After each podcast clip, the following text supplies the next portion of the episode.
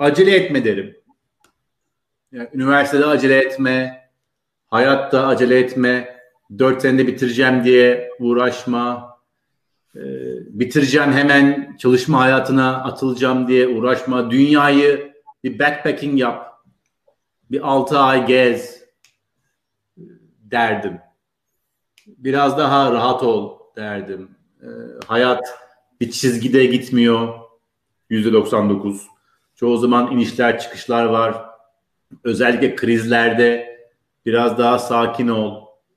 Kendine özellikle daha yumuşak ol derdim. Bu kadar çok kritik olma e, kendine. Bu kadar sert olma. Bu kadar çok analiz etme derdim 20 yaşındaki bana.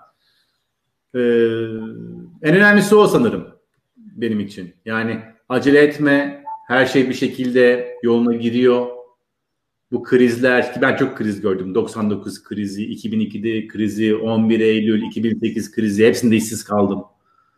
Ee, bunlar geçiyor bir şekilde. Önemli olan sağlıklı geçmek, dostlarınla ilerlemek.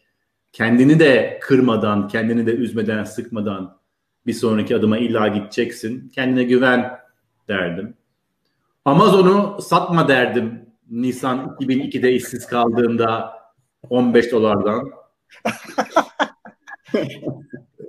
Ki benim çok ciddi bir param vardı bu arada. Yani Nisan 2002'de Amazon'da. Fakat işsiz kaldım. Ve onu sattım. Zaten bir yere gitmiyor bu diye. Bugün ama ilk ki satmışım çünkü diğer türlü bugün, bugün konuşmuyorduk.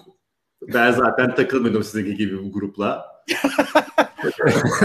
bu da iyi olmuş aslında bakarsanız. İşte o bilemiyorsun ne iyi olacak. Bizim şansımıza.